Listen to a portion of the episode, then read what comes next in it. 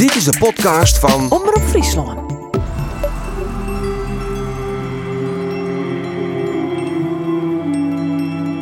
Kerst 1997.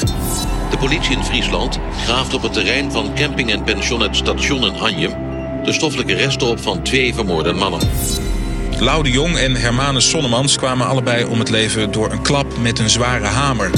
In verband met deze lugubere vondst wordt direct de 52-jarige eigenaresse van het pension, Marianne van der E, gearresteerd.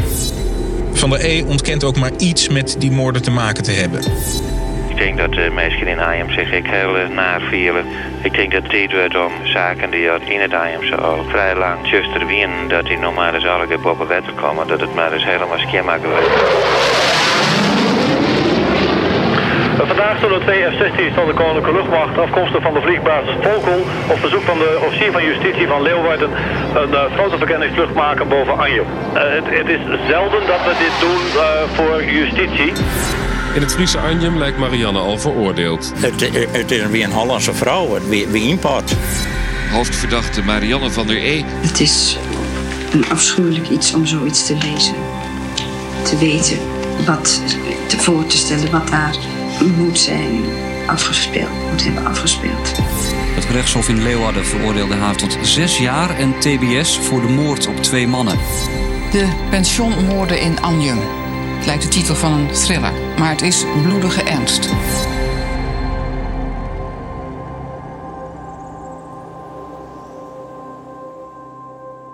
Hoe is het mogelijk dat nooit is onderzocht of er een verband is tussen de pensionmoorden en de hennepkwekerij in de schuur van dat pension? Daar ging het over in vorige afleveringen en ook over die pensionhoudster zelf, over Marianne van der E. Ze is veroordeeld voor de moorden, maar heeft altijd, met hulp van haar advocaten, geprobeerd om haar zaak heropend te krijgen. En dat deed ze ook nog na haar vrijlating in 2012, hoor ik van mensen die Marianne toen hebben leren kennen. Altijd als je haar belde van zullen we dit, zullen we dat, dan had ze druk. Dan moest ze werken aan de zaak, zei ze dan. De laatste periode van haar TBS in de Van der Hoeven kliniek in Utrecht kreeg Marianne meer bewegingsvrijheid. Ze werd lid van een kerkhoor en ontmoette daar Marja van Horen.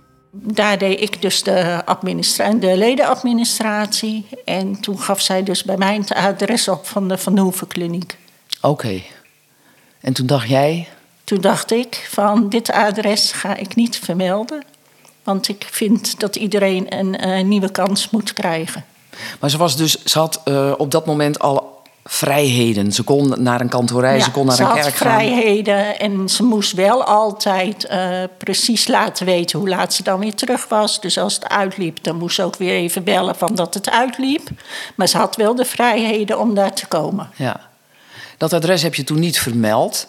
Kan me voorstellen dat je je wel afvraagt van... hé, uh, hey, waarom zit die mevrouw in de Van de? Op dat moment nog niet, want ik had zoiets van... ja, ze is er net uit, dus laat me even. Later heb ik van haar haar uh, adres, haar laatste adres, zeg maar, gekregen.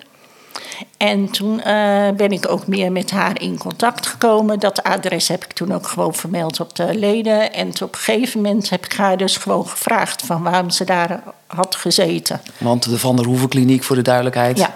is een TBS-inrichting. Is een TBS-kliniek. Ja. En, en was het daar toen open over? In het begin niet heel moeilijk. Want eigenlijk praten ze daar liever niet op, over.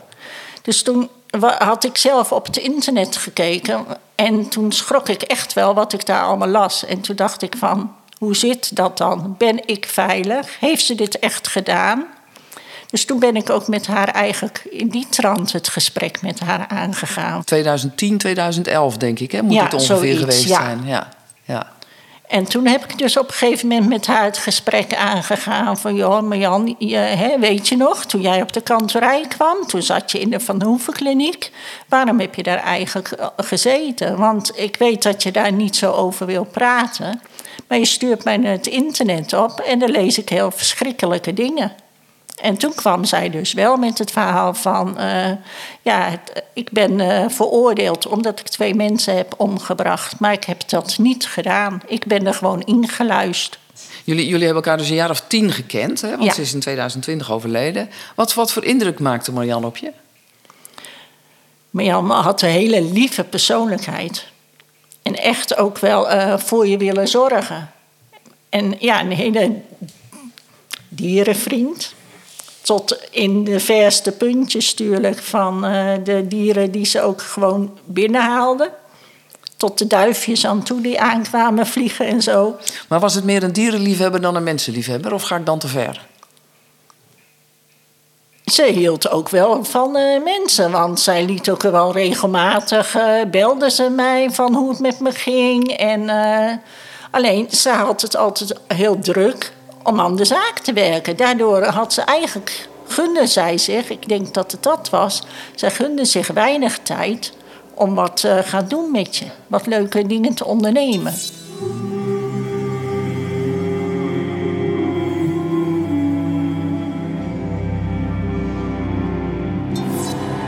Altijd druk met de zaak. Zo druk dat ze zich weinig tijd gunde om leuke dingen te ondernemen toen ze weer vrij was. Doe je dat als je de dader bent en dus het risico loopt dat je schuld alsnog bewezen wordt? Vraag ik me af. Het klinkt in ieder geval niet erg logisch. Feit is wel dat Marianne als pensioenhoudster in een crimineel circuit terechtkwam. Hoe ging dat eigenlijk? Waarom heeft die keurige biologe zich omringd met mannen die iets, of veel meer dan iets, op hun kerfstok hadden? Vrienden die je dat vraagt, wijzen dan op haar sociale kant. Marian probeerde ze weer op het rechte pad te krijgen, zeggen ze.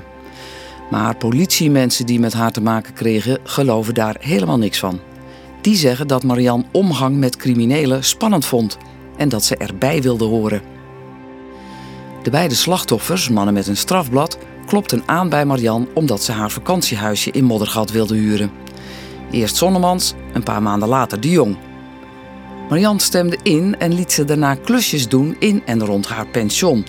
Dat was haar sociale kant, zou je kunnen zeggen. Maar waarom liet ze zich in met hennepkwekers? Met Ernst, de houthandelaar in Anjem. En met Jaap, de Jaap K., over wie het eerder al ging. Ik kan het haar niet meer vragen en moet dus afgaan op onder meer haar verklaringen tegenover de politie. Over houthandelaar Ernst B., zei Marian. Ik heb u gezegd dat ik afspraken had met B over timmerwerk. Hij had toezeggingen gedaan die hij niet nakwam. U vraagt mij of B mij regelmatig bezocht. Nou, dat is moeilijk aan te geven hoe vaak hij bij me kwam. Zo was hij er en zo kwam hij een hele tijd niet. Dat lijkt nogal een oppervlakkige relatie, maar dat strookt weer helemaal niet met het verhaal van deze Ernst B. zelf. Namelijk dat Marianne hem heeft gevraagd te helpen bij het inpakken en het verstoppen van het lijk van Lau de Jong. Daarover meer in de volgende aflevering. En het contact tussen Marianne en Jaap K., dat was er helemaal niet, verklaarde ze. Ik ken die man helemaal niet. Er heeft zich nooit iemand met die naam aan mij voorgesteld. Ik weet niet welke wereld erachter steekt. Alleen vind ik het wel gek dat het altijd dezelfde mensen zijn, in een kringetje. De politie duwt dat soort volk op mijn erf. Ik heb met niemand een donder te maken. Maar één ding is zeker: mijn hele leven is in gevaar gebracht door deze club. Maar uit brieven die ze in de gevangenis schreef en die onderschept werden, blijkt dat ze hem wel degelijk goed kende. En Jaap zelf zegt dat Marian met hem dweepte. Daar komt de grote baas, zou ze gezegd hebben als hij zijn hennepkwekerij in haar schuur kwam inspecteren. Jaap was de roverhoofdman, zei een politieman die ik interviewde voor mijn boek. Je met Jaap inlaten is vragen om problemen, zeggen mensen die hem kennen. Omdat als Jaap ergens bij betrokken is, dan is het altijd manipulatie, is het altijd uh, geweld, is het altijd onderdrukking, is het altijd gebruik maken van anderen. Marian liet zich met Jaap in en kwam in de problemen. Weer een mail en nu komt het dichtbij. Beste Margriet, als dochter van Jaap K. heb ik vol herkenning en emotie je verhaal over de heks van Anjem gelezen. Ik voel het in het diepste van mijn ziel dat mijn vader meer weet over de dubbele moord in Anjem. En ze is niet de enige. Ook andere kinderen van Jaap zoeken contact. Ik ben niet bang voor hem als dochter zijnde, maar hij is gewetenloos en een rat. Ebt een van hen. Ook zij is ervan overtuigd dat Jaap meer van de pensioenmoorden weet dan hij doet voorkomen. Die kinderen zijn nu natuurlijk allemaal volwassen.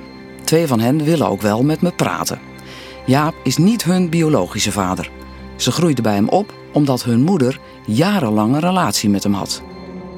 Ik heb het allemaal eigenlijk zo'n beetje weggestopt. Dus ja, ik vind het ook uh, nog steeds wel een beetje lastig om daar zo nu over te praten. Maar ja, uh, ik ben vroeger vaak door hem in elkaar geslagen om de kleinste dingen. En ik heb alles uh, ja, ook meegekregen dat mijn moeder in elkaar geslagen werd. Het was nooit geen rust in huis. Het was altijd ellende. Dat, dat is echt wat me bij is gebleven. Alcohol, drugs, Alcohol, mishandeling. drugs. Waar, waar wij zelf bij waren als kleine kinderen. Het is altijd, uh, ja... En was er nooit iemand die zei van hier, hier moet iets gebeuren, want dit kan je kinderen niet aandoen? Nee, nee Ja, maar- eigenlijk, eigenlijk niet. Want het was wel zo, de, de mensen om ons heen, die, die hadden het wel wat in de gaten. Dat het allemaal niet in, eh, niet in de haak was wat er gebeurde. Want ik weet nog wel dat hij toen eens een keer een verjaardagsfeestje had. En dat eh, mijn moeder, die had dan wel alles georganiseerd en geregeld. En, maar er kwam niemand. En op een gegeven moment kwam er één, één persoon kwam daar. En die werd gebracht door zijn moeder. En dat moeder zei van ja, ik snap het niet. Hè? Waar, waar blijft de rest? En dat ze toen tegen haar zeiden van ja, maar eh, die kinderen mogen hier niet komen. Mhm. en, en prostitutie, want er was sprake van een escortbureau. Ja. En wie werkte daar? Eh, mijn moeder, Jaap zijn vrouw. En er waren nog meer meisjes. Een, een Roemeens meisje hebben we daar gehad. En nog iemand uit Amsterdam. En dat Roemeense meisje bleek later ook minderjarig te zijn. Ja, en ergens was het ook alweer normaal. Hè? Dat eh, klinkt misschien heel gek, maar ja, Je groeit erin op, dus het, Ja. je weet eigenlijk niet Nee. beter. Nee. Huh? nee. De kinderen van Jaap, volwassenen nu, zijn door mijn boek en door de publiciteit daarna met elkaar in gesprek geraakt over een onderwerp waar ze het onderling eerder niet of nauwelijks over hebben gehad. Eh, mij is overkomen dat ik ehm, op een middag eh, een stukje met Jaap moest gaan rijden. En dat hij toen eh, een paar kilometer verderop van het huis waar wij destijds woonden, dat hij een, een weiland inreed. En ehm, dat hij mij begon te betasten en hij wou me zoenen. En dat ik in paniek raakte, dat ik dacht van, hè, ja, want je zag hem toch ergens wat als een vaderfiguur. Hè, dat, eh, en ik denk dat toen ik 15 was, dat we toen een keer met z'n allen naar de camping zijn gegaan. En ehm, dat hij op een gegeven moment dat hij eh, mijn hand pakte en eh, bij zijn onderbroek induwde dat hij een erectie had en dat hij bewegingen maakte. En dat ik ook dacht van, eerst dacht ik van ja, is hij dronken of zo? Waarom doet hij dit? Hè? Want mijn moeder lag eh, drie meter daar vanaf. En dat ik toen op een gegeven moment naar mijn moeder eh, schreeuwde van dat ze ja bij me weg moest halen. En eh, dat ze zei van ja, je moet je niet zo aanstellen. Misbruik dus. Ze vertellen dat het ook andere kinderen in het gezin is overkomen en dat het ook verder ging dan dit. Deze broer en zus besluiten om alsnog naar de zedenpolitie te stappen, net als een dochter elders in het land. En geen twijfel, dat deden ze echt, want ik was erbij. Dat was in februari 2023. En toen Helemaal niks. We kregen een. eh, er werd ons toen toegezegd eh, dat ze het met de officier van justitie zouden overleggen. om eh, eventueel bij Jaap langs te gaan, desnoods met een wijkagent. en om een gesprek met hem aan te gaan. naar aanleiding van onze. Ja, aangifte was het op dat moment nog niet. Hè. Dat was dan een melding, het was nog een informatief gesprek. En. ehm, en dan zouden ze dan aan ons eh, terugkoppelen of de officier van justitie dan eh, genoeg middelen zag om eh, nou, hem eventueel te laten komen voor verhoor of een aanhouding. Want we hebben ook aangegeven dat we weten dat er meerdere halfbroertjes en halfzusjes van ons eh, eh, misbruikt zijn, aangerand zijn, eh, mishandeld zijn. En dat, er ook, dat wij dus zeker van weten dat er foto's en beeldmateriaal daar nog waarschijnlijk wel bij hem in huis is. Ehm, wij hoorden vervolgens niks meer van zedenpolitie. Eh toen heb ik zelf een mail gestuurd van... ja, wat zijn de gang van zaken? Eh, hoe staan we ervoor? En toen werd er eh, gezegd van, ehm, ja, het is verjaard. Er is niks meer aan te doen. Lijkt me heel frustrerend. Ja, ja, zeker. Dat is ook zeker frustrerend. Maar ja, je, je kan doen wat je, wat je kan doen. En dan eh, ja, op een gegeven moment... ja, Maar he- houdt heb, je, heb je er wel eens aan gedacht in, om in een eerder stadium, hè? Ik dit is nu vrij recent, die, die, dat informatieve gesprek inderdaad. Maar ooit wel eens aan gedacht, eh, ik moet dit verhaal vertellen Nee. aan autoriteiten? Nee, aan- nee, want ik, ja, aan de ene kant je schaamt je ervoor. Ja, natuurlijk, het is je overkomen, maar je schaamt je er wel voor. Eh, en ja, Je- je als wil er als ook niet ermee mee bezig zijn, bent, hè? Dan, dan, dan komt het ook veel meer omhoog. En dan, nou ja, dat, dat is voor mij wel stressvol. En dan, eh, ja, dan stap ik het liever weg en dan denk ik gewoon liever niet aan. Ja, als je er niet over praat, dan is het ook niet gebeurd. Nee, dat- precies. Dat is eigenlijk zeg maar, belangrijker dan Jaap aanpakken. Het- ja, ik denk omdat je het altijd zo hebt weggestopt... dat je daar dan niet mee bezig was om hem aan te pakken. Maar juist nu met alles... Nou ja, ik denk ook vooral door jouw boek en, en podcast... dat je denkt van, waarom komt hij overal mee weg? Hè? En...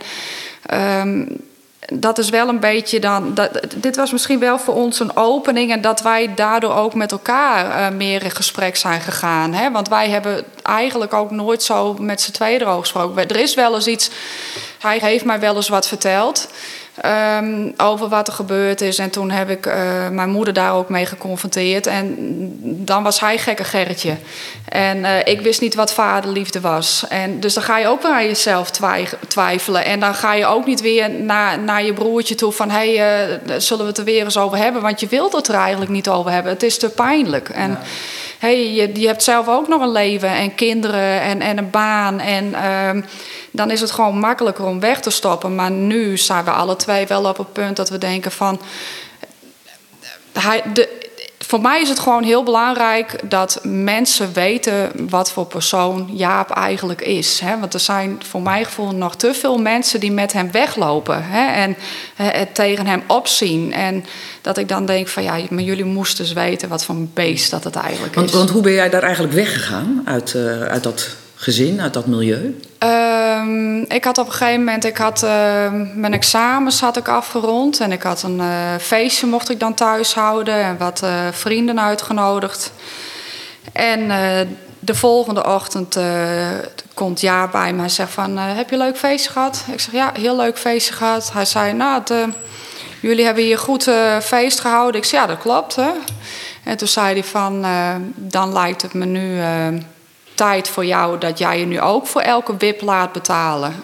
En ik, ik dacht even van, hè? Ik, ik zei sorry. Hij zegt ja. Hij zei, je denkt toch niet eh, hè, dat jij niks aan het gezin hoeft bij te dragen? Ik zei oké. En dat zijn ook de enige woorden die ik heb gezegd. Ik ben naar boven gelopen. Ik heb eh, twee tassen met kleding ingepakt. Aan mijn stuur gehangen van de scooter. En ik ben eh, daarna naar een vriendin toe gereden en haar ouders. Waarvan dat zij altijd wel tegen me zeiden van... Ooit komt die vraag dat hij jou gaat vragen van om voor hem te werken in zijn escortbedrijf. Toen dacht ik altijd van nee, dat is niet zo, dat gebeurt niet. Maar ze hadden wel gelijk.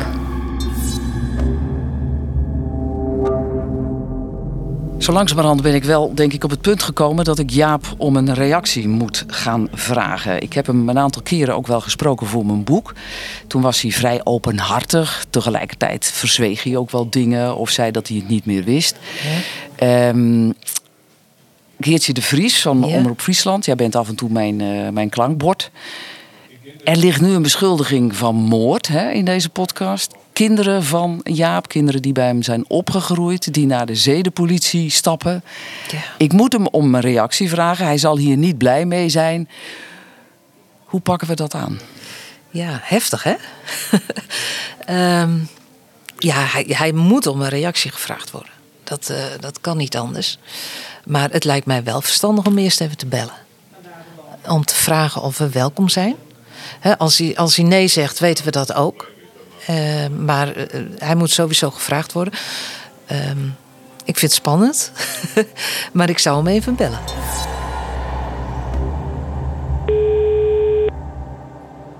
Ja, met Jaap.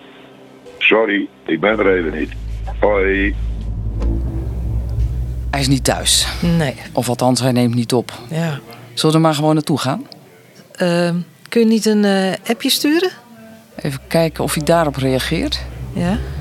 Eh, nou ja, kan, kan, kan het even proberen. Jaap, ik wil je graag even spreken.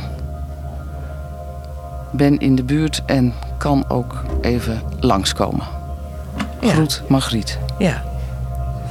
Nou, afwachten. Niet veel later krijg ik antwoord.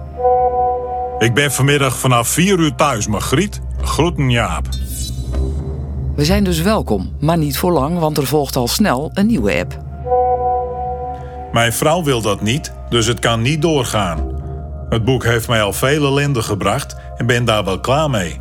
Dan maar een telefoontje.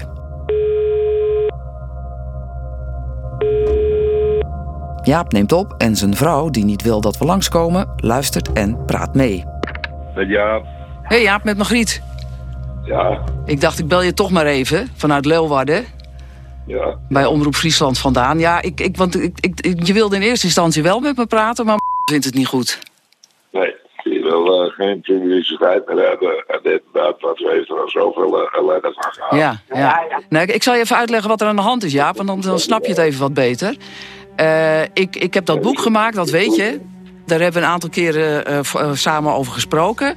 Wat er dus naar aanleiding van dat boek allemaal loskomt... ja, ik denk toch, dat, dat moet je wel even weten. Daar moet je wel op kunnen reageren. Ja, dat, eh, dat weet ik ook wel. Want ik bedoel, ik heb er wel mee te maken. Man. Jaap heeft dus gemerkt dat mijn boek veel heeft losgemaakt. Het contact met een paar van zijn kinderen is veranderd de laatste tijd, zegt hij. En hij noemt namen van de kinderen waarvan hij vermoedt dat ik met ze gesproken heb. Ja, en, ik, en sterker nog, Jaap, kijk, ik heb dat contact niet gezocht. Ze hebben contact met mij gezocht.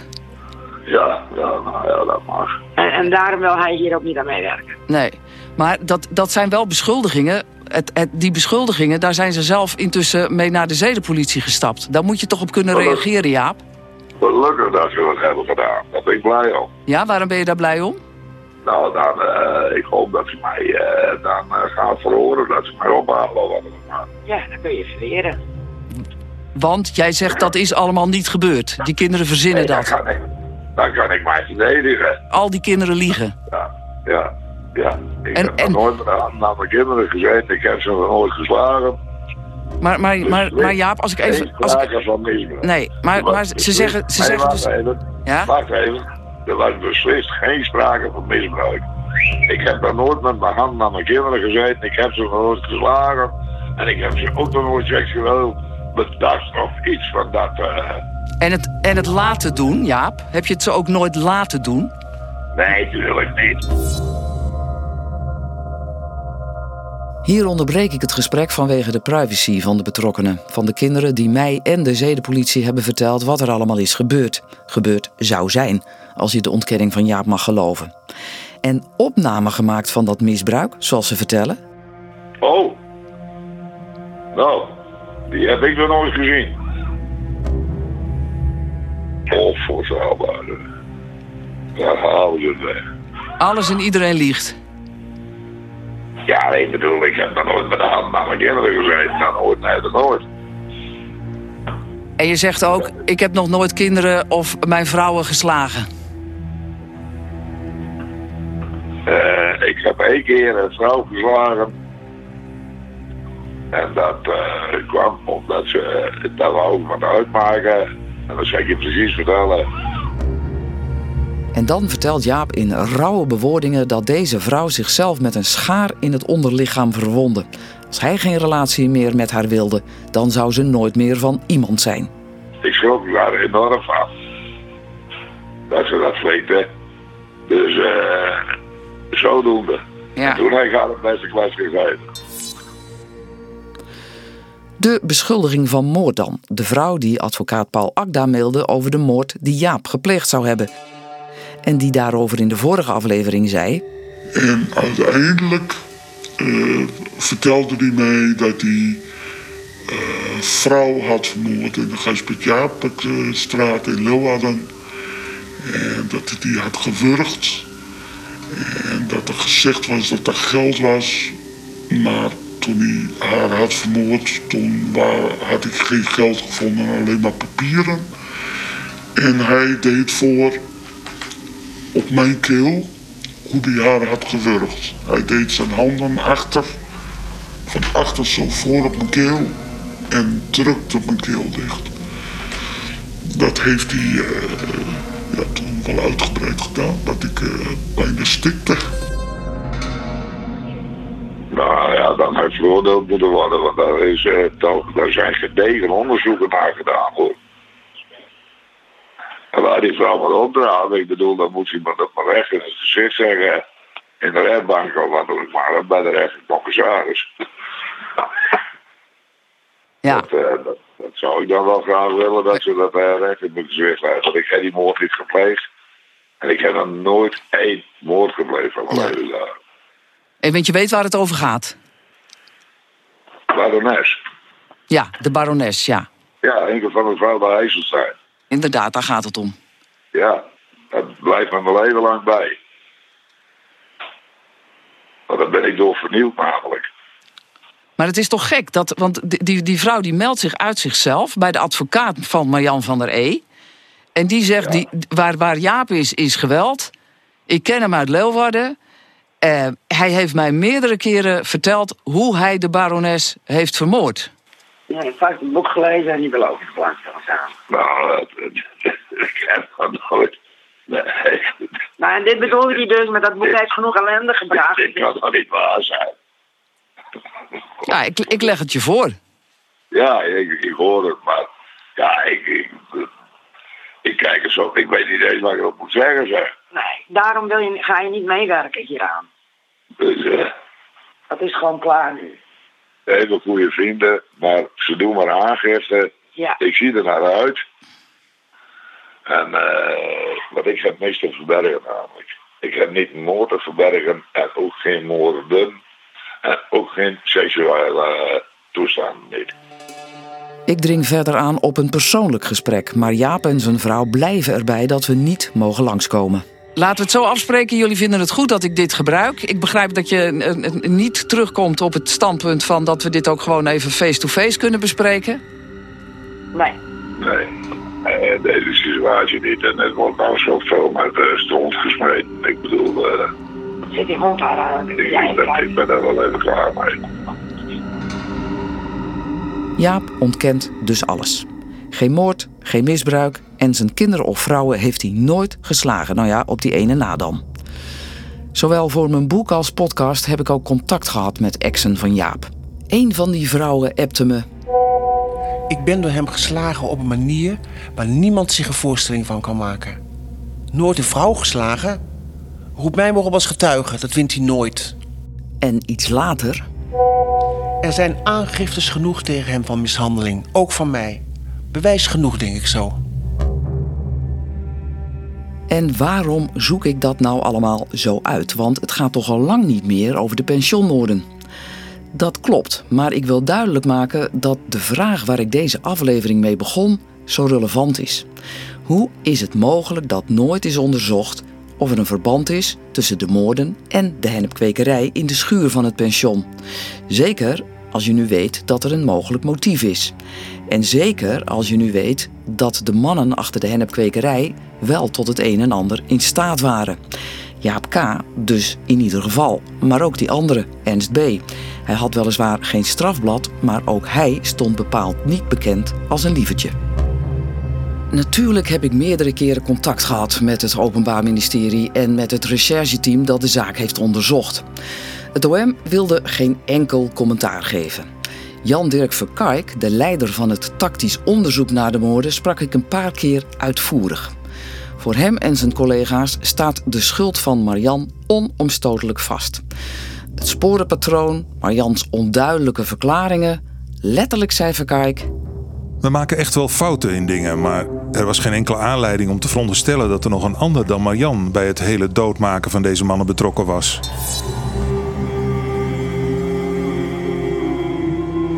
Speelden ze dan volgens politie en het Openbaar Ministerie helemaal geen rol in die moorden? Jazeker wel. En ook een hele opvallende. Daarover meer in de volgende en voorlopig laatste aflevering.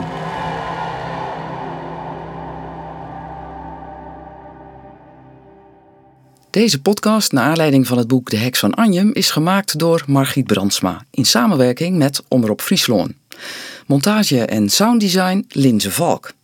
De teksten van mails, appjes en van verklaringen en verhoren zijn authentiek, maar ze zijn ingesproken door derden. Reageren of een tip? Mail naar heksvananjem.gmail.com